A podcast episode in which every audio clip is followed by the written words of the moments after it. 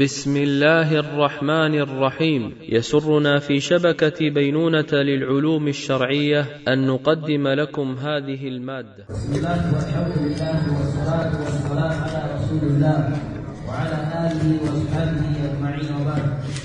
باب ما جاء في كفر رسول الله صلى الله عليه وسلم. عن ابن عباس رضي الله عنهما أن النبي صلى الله عليه وسلم قال استحلوا بالجسمة فإنه يبل البصر ويثبت الشعر. وزعم أن النبي صلى الله عليه وسلم كانت له كحلة يفتحل منها كل ليلة ثلاثة في هذه وثلاثة في هذه. نعم أحسن.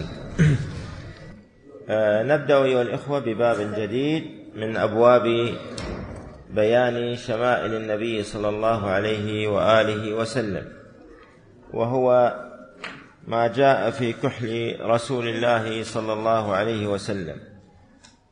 الاكتحال أو الكحل معروف عند العرب قديما وهو من الزينة. ولذلك كان صلى الله عليه وسلم يحث يكتحل ويحث على الاكتحال. فهذا العمل وهو الاكتحال ثابت في سنة النبي صلى الله عليه وسلم القولية والعملية. والكحل يقول أهل العلم هو نوع من الحجر سريع التفتت. نوع من الحجر سريع التفتت. ويسحق تماما وبحيث يكون ناعما. فيناسب والحالة هذه أن يوضع في العين.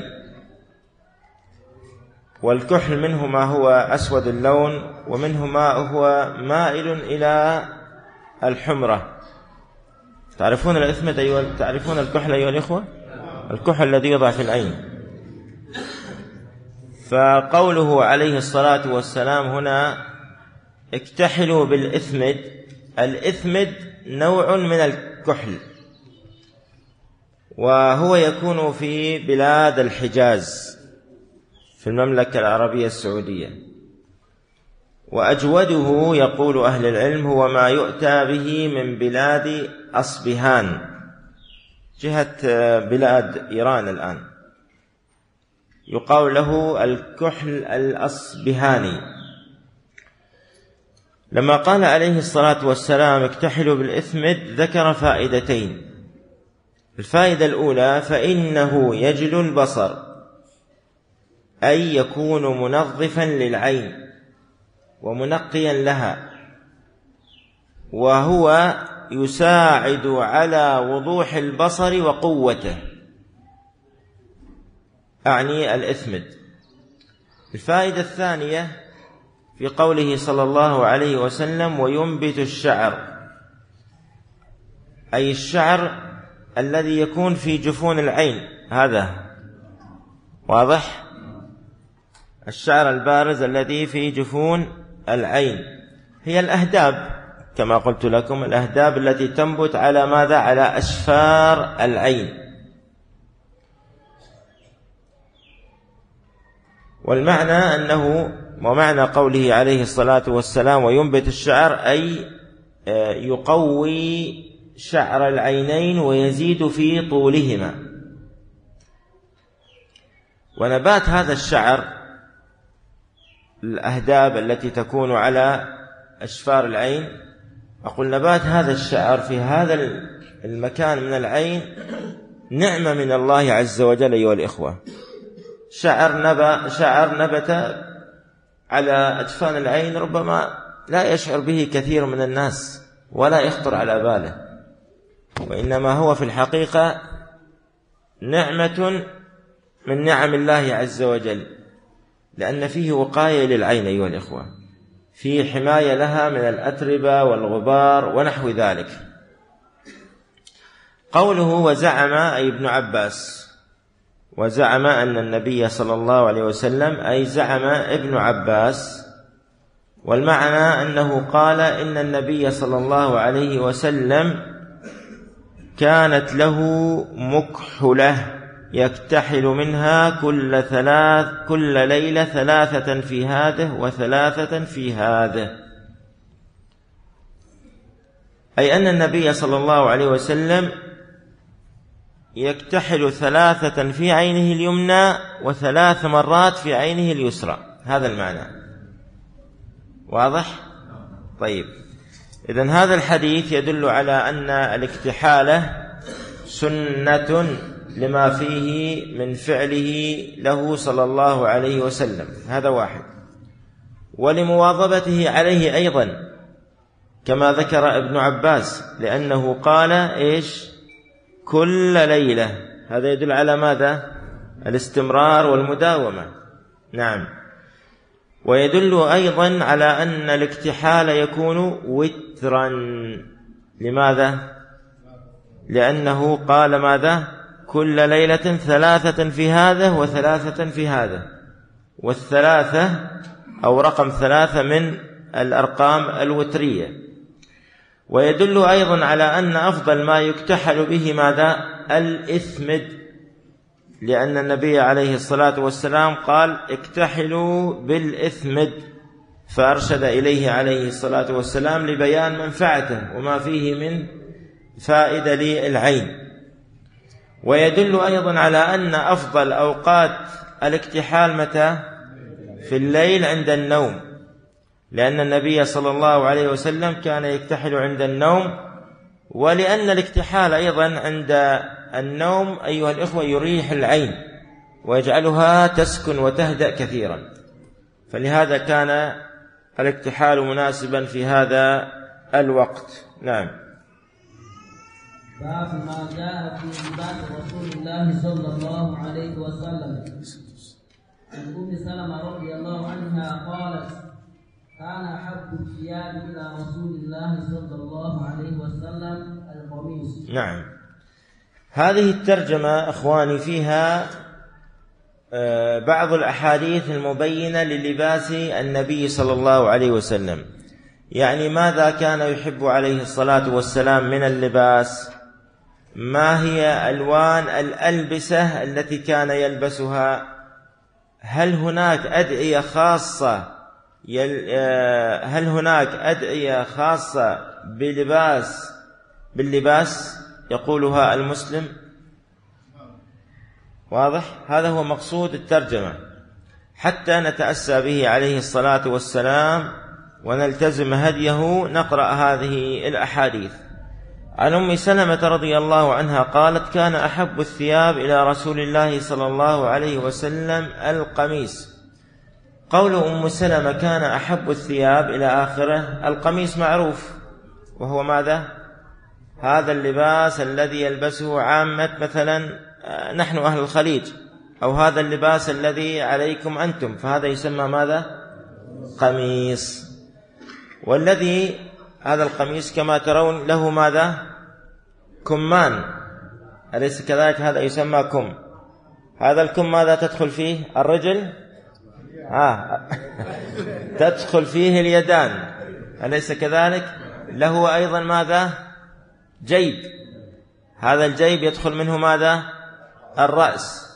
إذا هذا القميص أيها الإخوة سهل في لبسه سهل أيضا في خلعه آه، أستر لأعضاء البدن أيضا مريح في الحركة وأيضا مريح في لبسه كما أنه من دلائل ماذا؟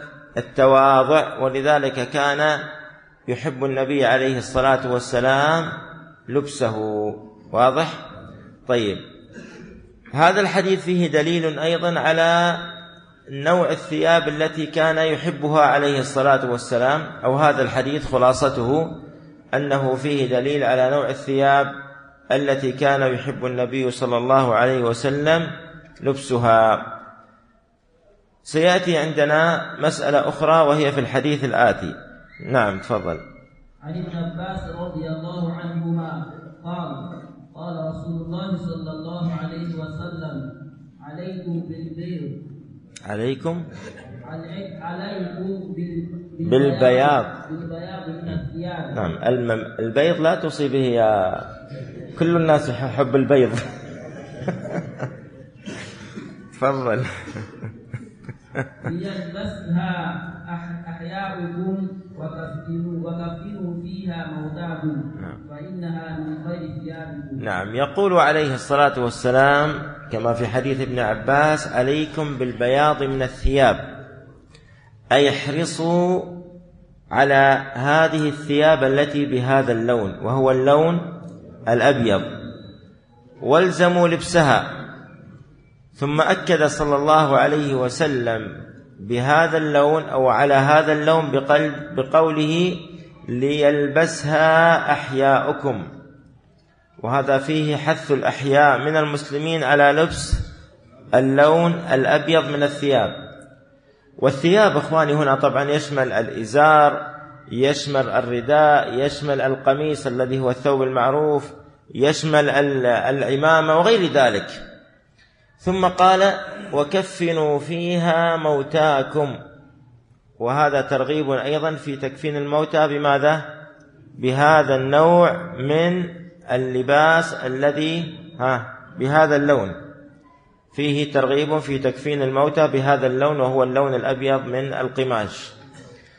ففي هذا الحديث أيها الإخوة دليل على ماذا؟ على أنه صلى الله عليه وسلم كان يحب الأبيض من الثياب. وأنه كان يلبسه. قال أبو ذر رضي الله عنه أتيت النبي صلى الله عليه وسلم وعليه ثوب أبيض. لما رغبنا عليه الصلاة والسلام وحثنا على اللون الأبيض من الثياب قال فإنها من خير ثيابكم. ووصف الثياب فوصف, فوصف صلى الله عليه وسلم الثياب بالخيرية. في هذا الحديث. فهذا دليل على أنها من أفضل ماذا؟ الألوان وأفضل الثياب. دليل على أن الثياب البيض أفضل من غيرها لأنه صلى الله عليه وسلم وصفها بالخيرية. ولأن أيضا في لبسها أيها الإخوة جمال وحسن منظر وغير ذلك. لكن هل يعني هذا أن لبس غير الثياب ممنوع؟ لا. هل يعني أنه مكروه؟ لا. لأن هذا يرجع إلى ماذا؟ إلى أعراف المجتمعات وما يعني كان قائما في ذلكم المجتمعات. الآن في مجتمعكم تلبسون الأحمر والأخضر والبني والبرتقالي. جميع الفواكه ما شاء الله موجودة عندكم. طيب. لكن نحن أهل الخليج نلبس فقط الثياب البيض وبعضها بعض الألوان أيضا. طيب. الحديث السابع عشر. عن عون بن أبي جحيفة عن أبي جحيفة. عن عون بن أبي جحيفة. عن عون بن أبي جحيفة عن أبيه رضي الله عنه قال رأيت النبي صلى الله عليه وسلم وعليه حله حمراء كأني أنظر إلى بريق ساقيه. نعم عليه الصلاة والسلام. يقول ابن أبي جحيفة رحمه الله رضي الله عنه رأيت النبي رأيت النبي صلى الله عليه وسلم عليه حلة حمراء. طيب الحلة قلنا ما هي بالأمس؟ اللباس المكون من قطعتين ما هما؟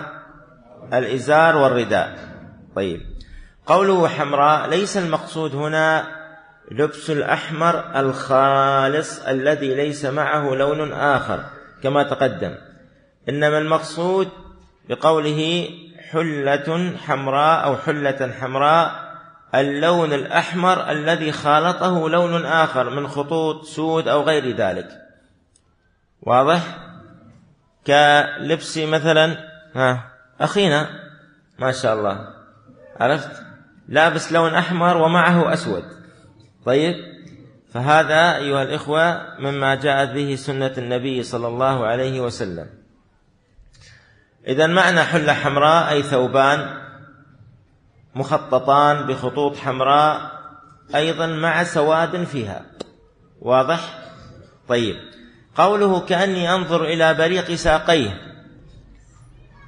الساق معروفة. أسفل القدم. واضح؟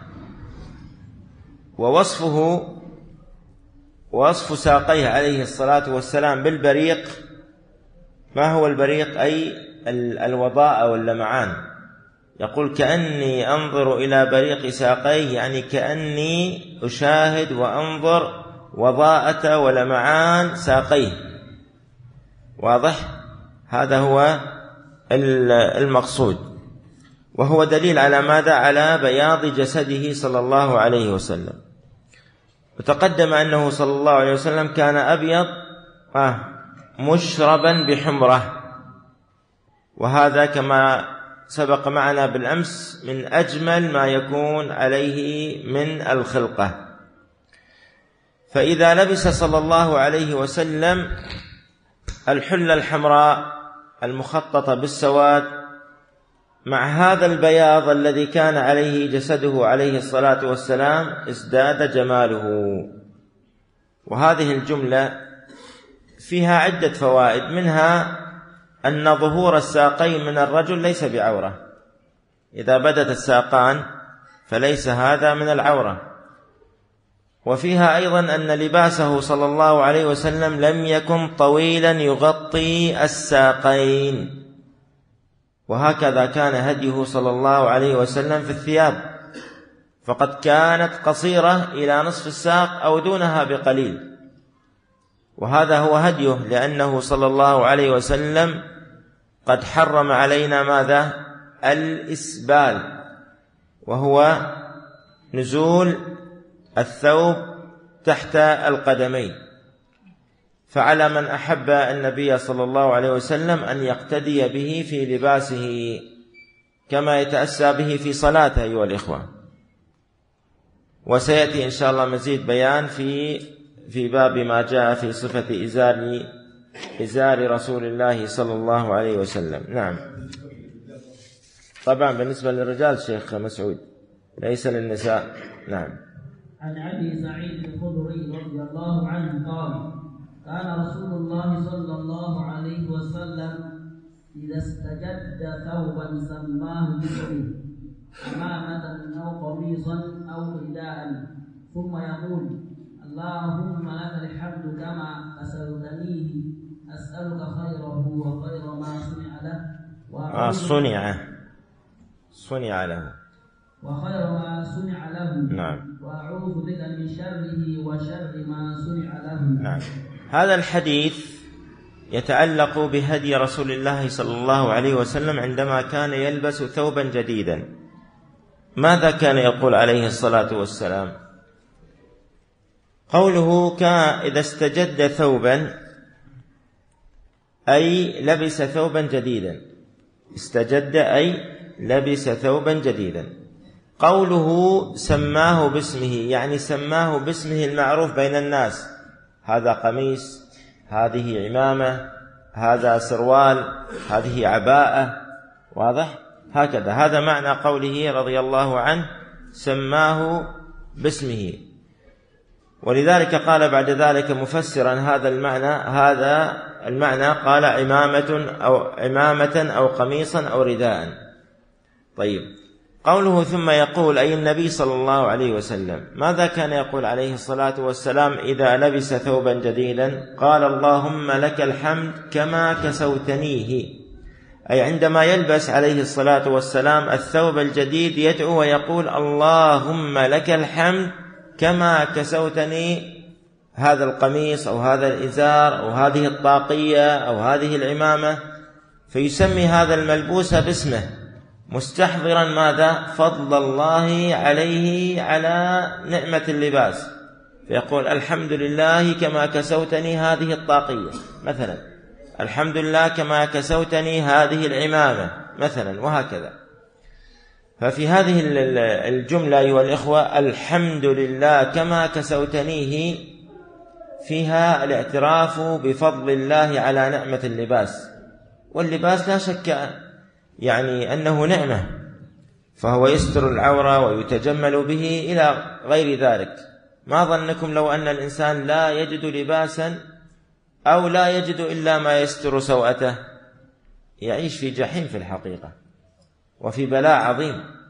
فهذه النعمة نعمة عظيمة نعمة اللباس. كيف بمن له عدة ألبسة؟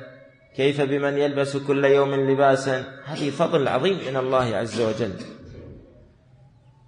وقوله عليه الصلاة والسلام أسألك خيره وخير ما صنع له وأعوذ بك من شره وشر ما صنع له. جملتان.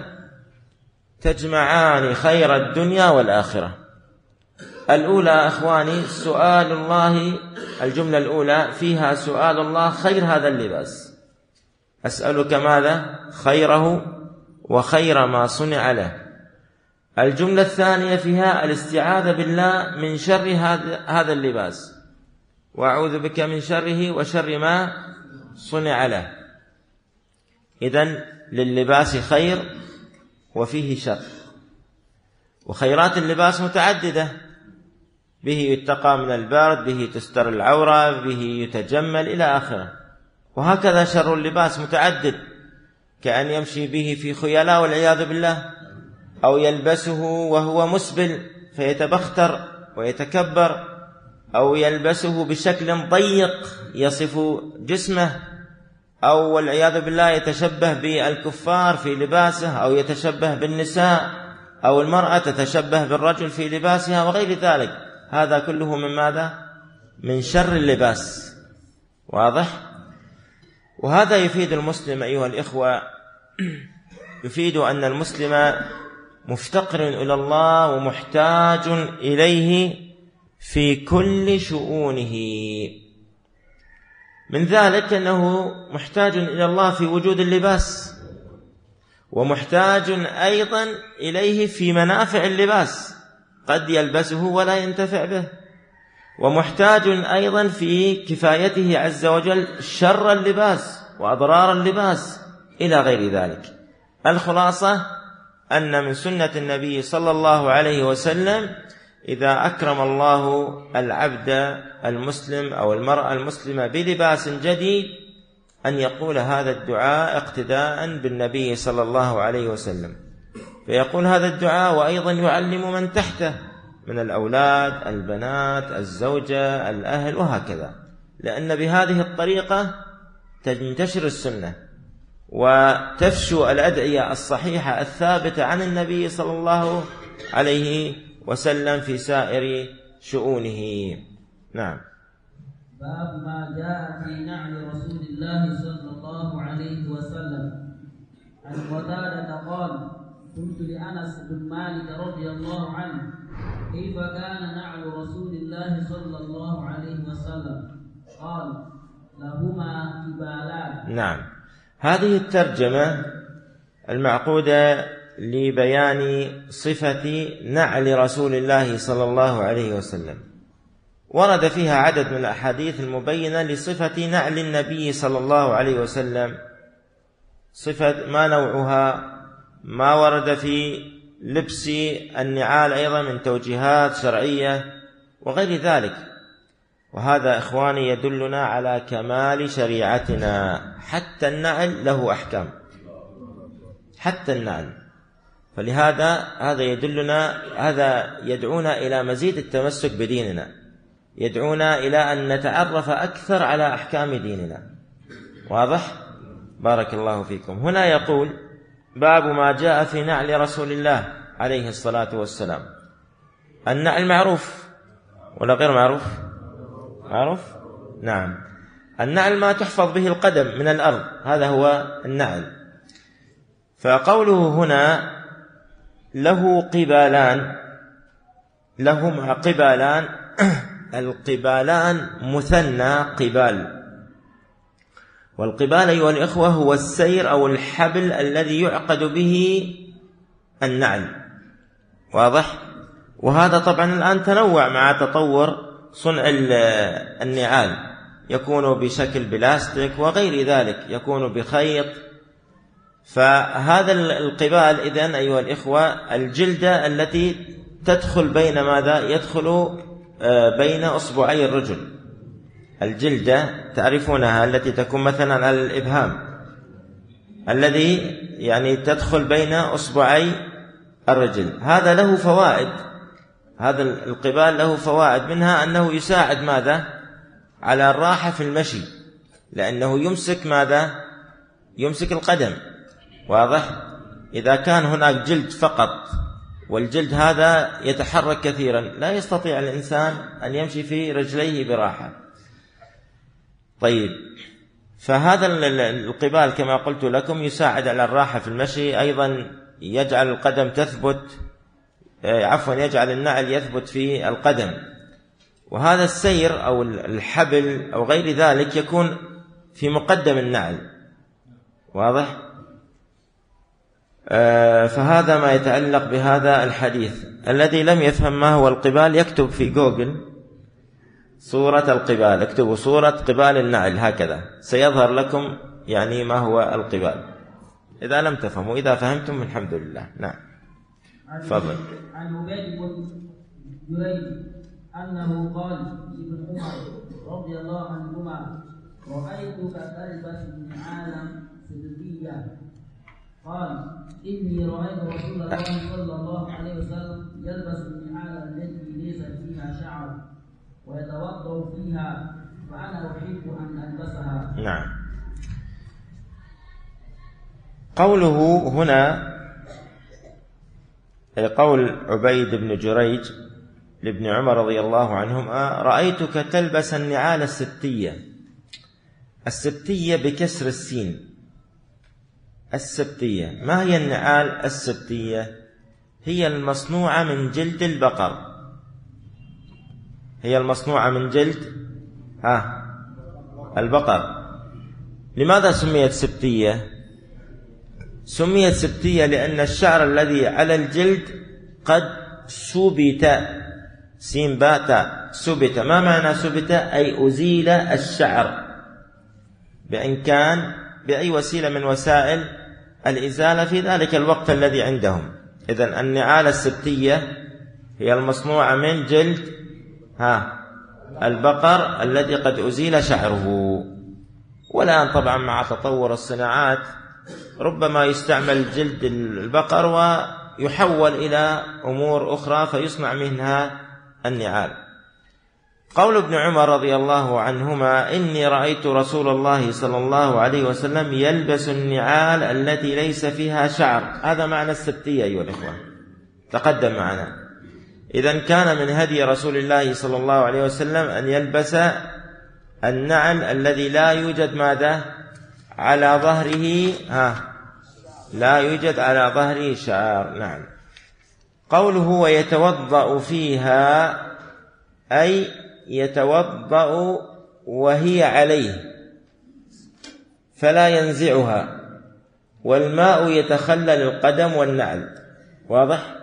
يعني بعض الناس الآن إذا توضأ يقول نعلي قوية تتحمل الماء. طيب؟ فيتوضأ والنعل ماذا؟ على قدميه. هو لابس نعله يتوضأ بحيث الماء يدخل بين آه، آه، يعني يصيب قدمه ونعله عليه. فيصل الماء إلى جميع إلى جميع أجزاء القدم. واضح؟ طيب. ويحتمل أيضا أنه صلى الله عليه وسلم قوله يتوضأ فيها يحتمل أنه صلى الله عليه وسلم يتوضأ ثم يلبس النعلين. والقدمان ماذا؟ ها رطبتان من أثر الوضوء. هذا المعنى. يعني أنه يتوضأ ونعله بجانبه. عليه الصلاة والسلام. فإذا توضأ لبس نعليه ماذا؟ مباشرة. وقدماه عليهما ماذا؟ أثر الماء. هذا المعنى. طيب قوله رضي الله عنه فأنا أحب أن ألبسها. أي أن ابن عمر يقول أحب لبس هذا النوع من النعال. لماذا؟ لأنه رأى رسول الله صلى الله عليه وسلم يلبسها. ولاحظوا إخواني حفظنا الله وإياكم جواب ابن عمر. فإنه لم يقل إني ألبسها لأنها تريح قدمي أو لأنها تلائمني ونحو ذلك بل قال رأيت رسول الله صلى الله عليه وسلم يلبسها فأنا أحب أن ألبسها رضي الله عنه. وهذا إخواني فيه تنبيه لنا على حرص الصحابة على اقتفاء آثار رسول الله صلى الله عليه وسلم ولو في العادات. هل النعال من الدين؟ لا النعال لا يتعبد به وإنما هو من العادات. فعلى المسلم أن يقتدي بالنبي عليه الصلاة والسلام ما استطاع في كل جزئية من جزئيات حياته عليه الصلاة والسلام. ما أجمل أيها الإخوة أن يكون شعار المسلم في حياته القولية والعملية أيضا قدوتي هو رسول الله صلى الله عليه وسلم في كل شؤوني فبهذا ينال المرء الحياة الطيبة. ويكون مع رسول الله صلى الله عليه وسلم في جميع أقواله وأعماله وسائر تصرفاته. نعم. عن أبي هريرة رضي الله عنه أن رسول الله صلى الله عليه وسلم قال لا يمشين احدكم في نعل واحدة لا يمنع لا لينعلهما لينعلهما. جميعا. أو أو ليحفهما جميعا. أحسن نعم. هذا الحديث أيها الإخوة فيه بيان هدي النبي صلى الله عليه وسلم في لبس النعل. كيف كان يلبسه؟ بأي قدم يبدأ؟ بأي قدم يخلع؟ إلى آخره. فيقول أبو هريرة رضي الله عنه قوله صلى الله عليه وسلم لا يمشين هذا ماذا أمر أم نهي نهي نهي صريح من رسول الله صلى الله عليه وسلم عن أي شيء قال أحدكم في نعل واحدة لا يمشين أحدكم في نعل واحدة وذلك بأن تكون ماذا إحدى الرجلين منعولة والأخرى حافية ليس فيها نعل بمعنى أنه يمشي في نعل واحدة فقط والقدم الأخرى ليس فيها نعل. هذا معنى حافية. قوله لينعلهما جميعا أي يجعل النعل في الرجلين معا فيمشي بالرجلين ماذا؟ منعولتين يعني فيهما النعل. وقوله أو ليحفيهما جميعا أي يمشي حافي القدمين بلا نعال. واضح؟ وهذا من آداب النعال. فهذا الحديث إذن فيه النهي عن المشي في نعل واحدة. وذلك بأن تكون إحدى القدمين حافية والأخرى منعولة. والمحب للنبي صلى الله عليه وسلم يحرص على يحرص على ألا يرتكب هذا آه، النهي. ومن حكم ذلك يقول أهل العلم إن جعل إحدى النعلين منعولة والأخرى حافية ظلم. لاحظوا؟ ظلما للقدم الأخرى. كيف تجعل هذه القدم منعولة والأخرى حافية؟ واضح؟ وهذا من الحكم. لكن سيأتي أن الحكمة غير هذا. ولهذا يعني لابد أن يحرص كما قلت المسلم على الاقتداء بالنبي عليه الصلاة والسلام فيراعي هذا الأدب. واضح؟ طيب. تفضل يا عن أبي هريرة رضي الله عنه أن النبي صلى الله عليه وسلم قال إذا انفعل أحدكم فليبدأ باليمين وإذا نزع فليبدأ بالشمال. فلتكن فلتكن اليمنى. اليمنى اولهما تنعل. أولهما نعم. وآخرهما تنزع. نعم. هذا الحديث فيه أدب آخر أيضا من آداب لبس النعال. ذكرته بالأمس. قد دلنا عليه نبينا صلى الله عليه وسلم وهو البدء باليمين عند إرادة لبس النعل. تقدم هذا في الحديث التاسع. إن كان رسول الله صلى الله عليه وسلم ها لا يحب التيمن في انتعاله إذا انتعل. إذا من سنة النبي صلى الله عليه وسلم وهذا من السنة وهديه البدء باليمين عند الانتعال. هذا واحد. والبدء بالشمال عند ماذا؟ عند خلع النعال. إذا أردنا لبس النعال نبدأ به باليمنى وإذا أردنا خلعهما نبدأ بالشمال لذلك قال عليه الصلاة والسلام وإذا نزع وإذا نزع فليبدأ بالشمال. وبهذا تكون الرجل اليمنى أول القدمين تنعل وآخر القدمين تنزع. نعم. باب ما جاء في ذكر خاتم رسول الله صلى الله عليه وسلم. عن ابن عمر رضي الله عنهما أن النبي صلى الله عليه وسلم اتخذ خاتما من فضة فكان يخ فكان يختم به ولا يلبسه نعم. باب ما جاء في ذكر خاتم رسول الله صلى الله عليه وسلم. الخاتم معروف أليس كذلك؟ حلقة ذات فص من معدن أو ذهب أو فضة وغير ذلك توضع في الأصابع. نعم. في اليد لا. كيف؟ الخاتم يضع في الأصابع. أصابع اليد. طيب.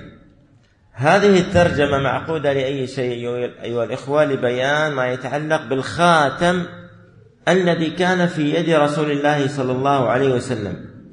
من حيث صفته من حيث نقشه ماذا كان مكتوبا عليه؟ الغرض والهدف من اتخاذ الخاتم. فهذا الحديث الذي الذي ذكره ابن عمر رضي الله عنهما يدل على أن النبي عليه الصلاة والسلام قد ملك خاتما من فضة. قد ملك خاتما من فضة. واتخاذ الخاتم من الفضة سواء آه، لبسه الرجل أو لم يلبسه فإنه مباح له باتفاق الأئمة. واضح لثبوت السنة بذلك. فيجوز للرجل أن يختتم بخاتم من من فضة. قوله فكان يختم يختم به هذا فيه بيان الغرض الذي من أجله اتخذ الخاتم. وهو لأجل ماذا؟ أن يختم به كتبه ورسائله. وخطاباته للملوك والأمراء وغير ذلك. واضح؟ يعني نقش عليه الصلاة والسلام سيأتي ما هو النقش. ثم إنه عليه الصلاة والسلام يجعله ماذا؟ كالخاتم. الختم تعرفونه؟ تأثبون الجهات الحكومية والرسمية؟ عندهم خاتم خاصا بهم. هذا أيضا من جملة ماذا؟ الختم الذي كان يستعمله عليه الصلاة والسلام. قوله ولا يلبسه. يعني اتخذ خاتما من فضة ولا يلبسه. هناك أحاديث فيها, فيها أن النبي صلى الله عليه وسلم كان له خاتم من فضة يلبسه. كحديث مثلا كان خاتم النبي عليه الصلاة والسلام من فضة فصه منه. سيأتي معنا ذلك إن شاء الله إن يسر الله. قد ذكر بعض العلماء يعني أن هذا محمول على التعدد. ما معنى على التعدد؟ أي أن له خاتما يختم به وله خاتما أيضا يلبسه صلى الله عليه وسلم. فهذا فهناك يعني آه، خاتم ملكه ولم يلبسه وهناك خاتم آخر اتخذه صلى الله عليه وسلم ولبسه. نعم الحديث الذي بعده.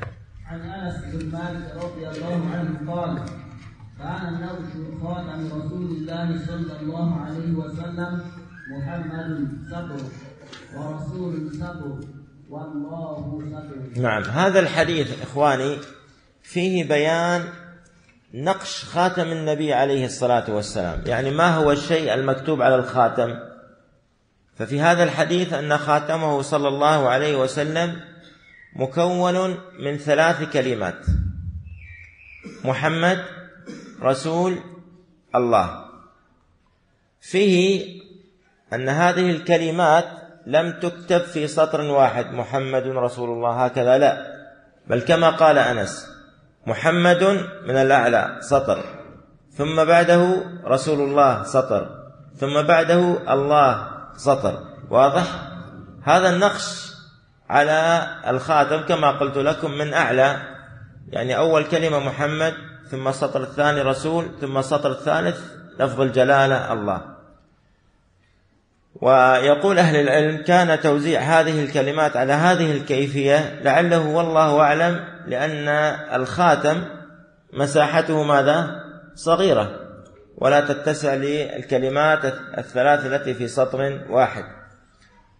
الشاهد إخواني أن هذا الحديث فيه جواز نقش الخاتم بما يراه اللابس مما كان آه، اسما له مثلا بعضهم يكتب اسمي مثلا محمد يكتب محمد أو يكتب مثلا اسم العائلة أو يكتب مثلا موعظة كما جاء عن بعض السلف أنه كتب على خاتمه كفى بالموت واعظا.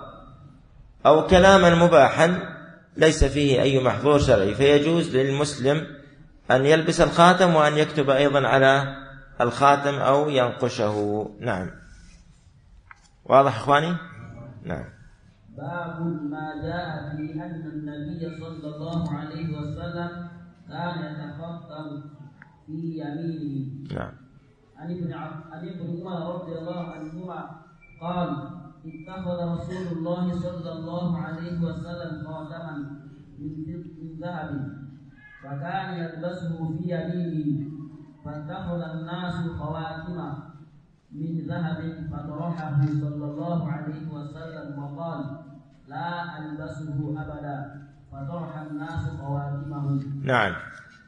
هذه الترجمة أيضا تابعة للترجمة السابقة وهي تتعلق بأحكام الخواتيم. هذه الترجمة إخواني فيها أن السنة في الخاتم أن يكون في اليد اليمنى.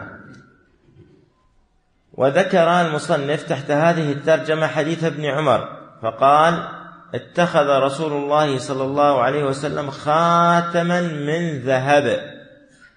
وهذا كما يقول أهل العلم يا من هو نائم في أول الإسلام في أول الإسلام.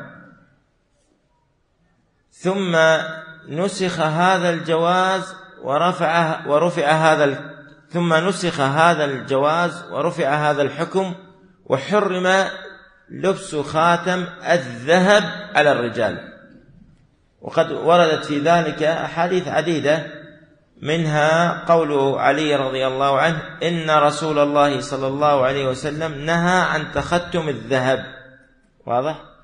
إذا الذهب كان مباحا في أول الإسلام ثم حرمه النبي عليه الصلاة والسلام. ولهذا قال صلى الله عليه وسلم لمن رآه لابسا خاتما من ذهب يعمد أحدكم إلى جمرة من نار فيجعلها في يده رواه مسلم. فهذا يدل على ماذا؟ على تحريم تختم الذهب تختم الرجل بالذهب.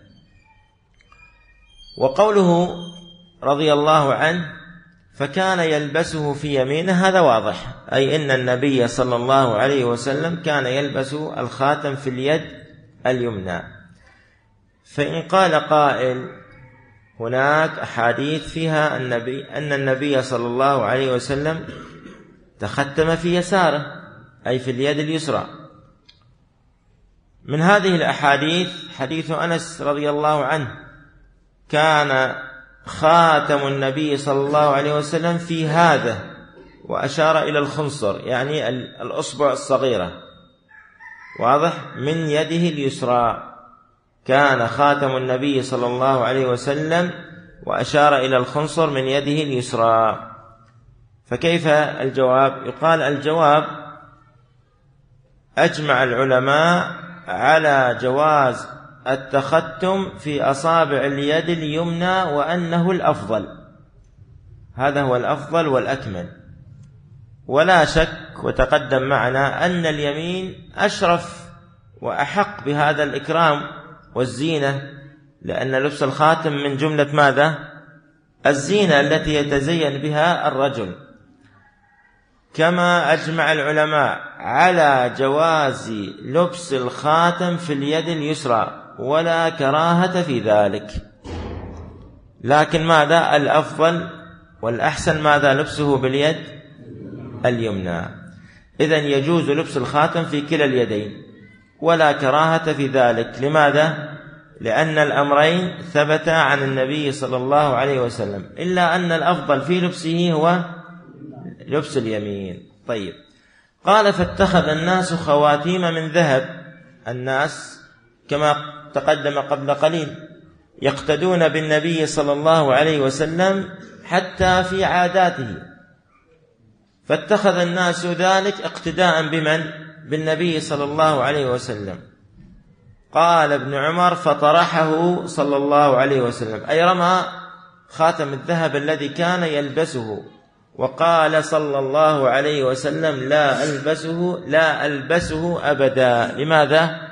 لأن الله حرمه عليه ونهاه عنه. واضح؟ قوله هنا فطرح الناس خواتيمهم. أيضا ماذا؟ اقتداء بالنبي صلى الله عليه وسلم واتباعا له. وهذا أيها الإخوة يدلنا على ماذا؟ على سرعة استجابة الصحابة للنبي صلى الله عليه وسلم وعلى امتثالهم لأمره ونهيه دون أي تردد أو نظر أو تفكير أو تأجيل. فرضي الله عنهم وأرضاهم. هكذا يكون المسلم دائما سريع الاستجابة للنبي صلى الله عليه وسلم ومقتديا به صلوات ربي وسلامه عليه. نعم. باب ما جاء في مغفر رسول الله صلى الله عليه وسلم.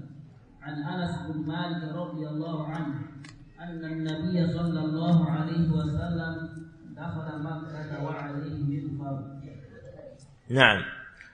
باب ما جاء في مغفر رسول الله صلى الله عليه وسلم. المغفر ما هو أيها الإخوة؟ المغفر انتبهوا. المغفر هو المغفر هو ما يلبسه المقاتل فوق رأسه. مثل الآن الخوذة تعرفون الخوذة؟ التي يضعها من يركب الدراجة على رأسه.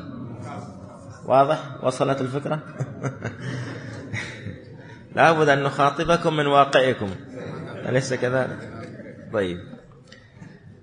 فهذه الخوذة ربما تصنع من الحديد في ذلك الوقت ويوضع توضع لحماية الرأس. بما يوجه إلى الرأس من من آلات الحرب كالسهام وغير ذلك. والآن تطور الناس في هذه في تغطية الرأس هذا. يقول أنس رضي الله عنه أن النبي صلى الله عليه وسلم دخل مكة. متى دخل مكة؟ يوم فتح مكة. في أي سنة؟ متى فتحت مكة؟ متى فتحت مكة؟ ها؟ السنة العاشرة؟ السنة العاشرة. أخطأت يا مفتي. نعم. سنة الثامنة. في السنة الثامنة من الهجرة. تقدم معنا في شرح الأرجوزة أيها الإخوة. لذلك من الضروري أن تراجعوا هذه المعلومات. لأنها يعني هي كالأساس لكم في حياتكم ولأولادكم. نعم. هنا يقول آه، دخل مكة يوم الفتح. لكن في أي شهر؟ قلنا في السنة الثامنة في أي شهر؟ ها؟ في أي شهر؟ شهر الحجة. أيضا قول آخر. قول الثاني. ما في اختلاف إنه في شهر الحجة. الله أكبر. الله في شهر رمضان يا اخوة عفى الله عنكم. هذه لن أسامحك فيها. لا أسامحك فيها أبدا. إلى آخر الدورة ثم أسامحك. طيب في السنة الثامنة من شهر رمضان إخواني يعني هذا يدل على أن لابد أن نراجع شرح المنظومة وغيرها أولا بأول حتى تثبت المعلومات عندنا أيها الإخوة. طيب وعليه مغفر. المغفر تقدم ومعنى هو غطاء الرأس على أي على رأسه المغفر. واتخاذه صلى الله عليه وسلم المغفر في الحرب من باب اتخاذ الأسباب. وهذا لا ينافي التوكل على الله سبحانه وتعالى بل من تمام التوكل على الله الأخذ بالأسباب. كما تقدم معنا في درس التوحيد احرص على ما ينفعك واستعن بالله. فيجمع المسلم بين التوكل على الله والاستعانة به وعلى وبين الأخذ بالأسباب. هنا فعل النبي عليه الصلاة والسلام هذا. وفي هذا يعني في هذه الجملة تنبيه تنبيه منه صلى الله عليه وسلم على الاقتداء به. وأن المرء مهما كان قويا في توكله فإنه يأخذ بالأسباب المناسبة له لما يسعى إليه. هل هناك أقوى توكل من النبي عليه الصلاة والسلام على الله؟ لا لا يوجد. مع ذلك علمنا عليه الصلاة والسلام ذلك. نعم. باب ما جاء في إمامة رسول الله صلى الله عليه وسلم. طيب. عن ابن عباس رضي الله عنهما أن النبي صلى الله عليه وسلم خطب خطب الناس وعليه إصابة دسماء. أحسنت. آه، نقف هنا قليلا حتى تستريحوا لأني أرى الرؤوس بدأت تتساقط. فنريحكم قليلا. تحركوا اذهبوا وأتوا واشربوا ماء لمدة خمس دقائق ثم نعود إن شاء الله. للاستماع إلى الدروس المباشرة والمسجلة والمزيد من الصوتيات يرجى زيارة شبكة بينونة للعلوم الشرعية على الرابط بينونة دوت نت وجزاكم الله خيرا.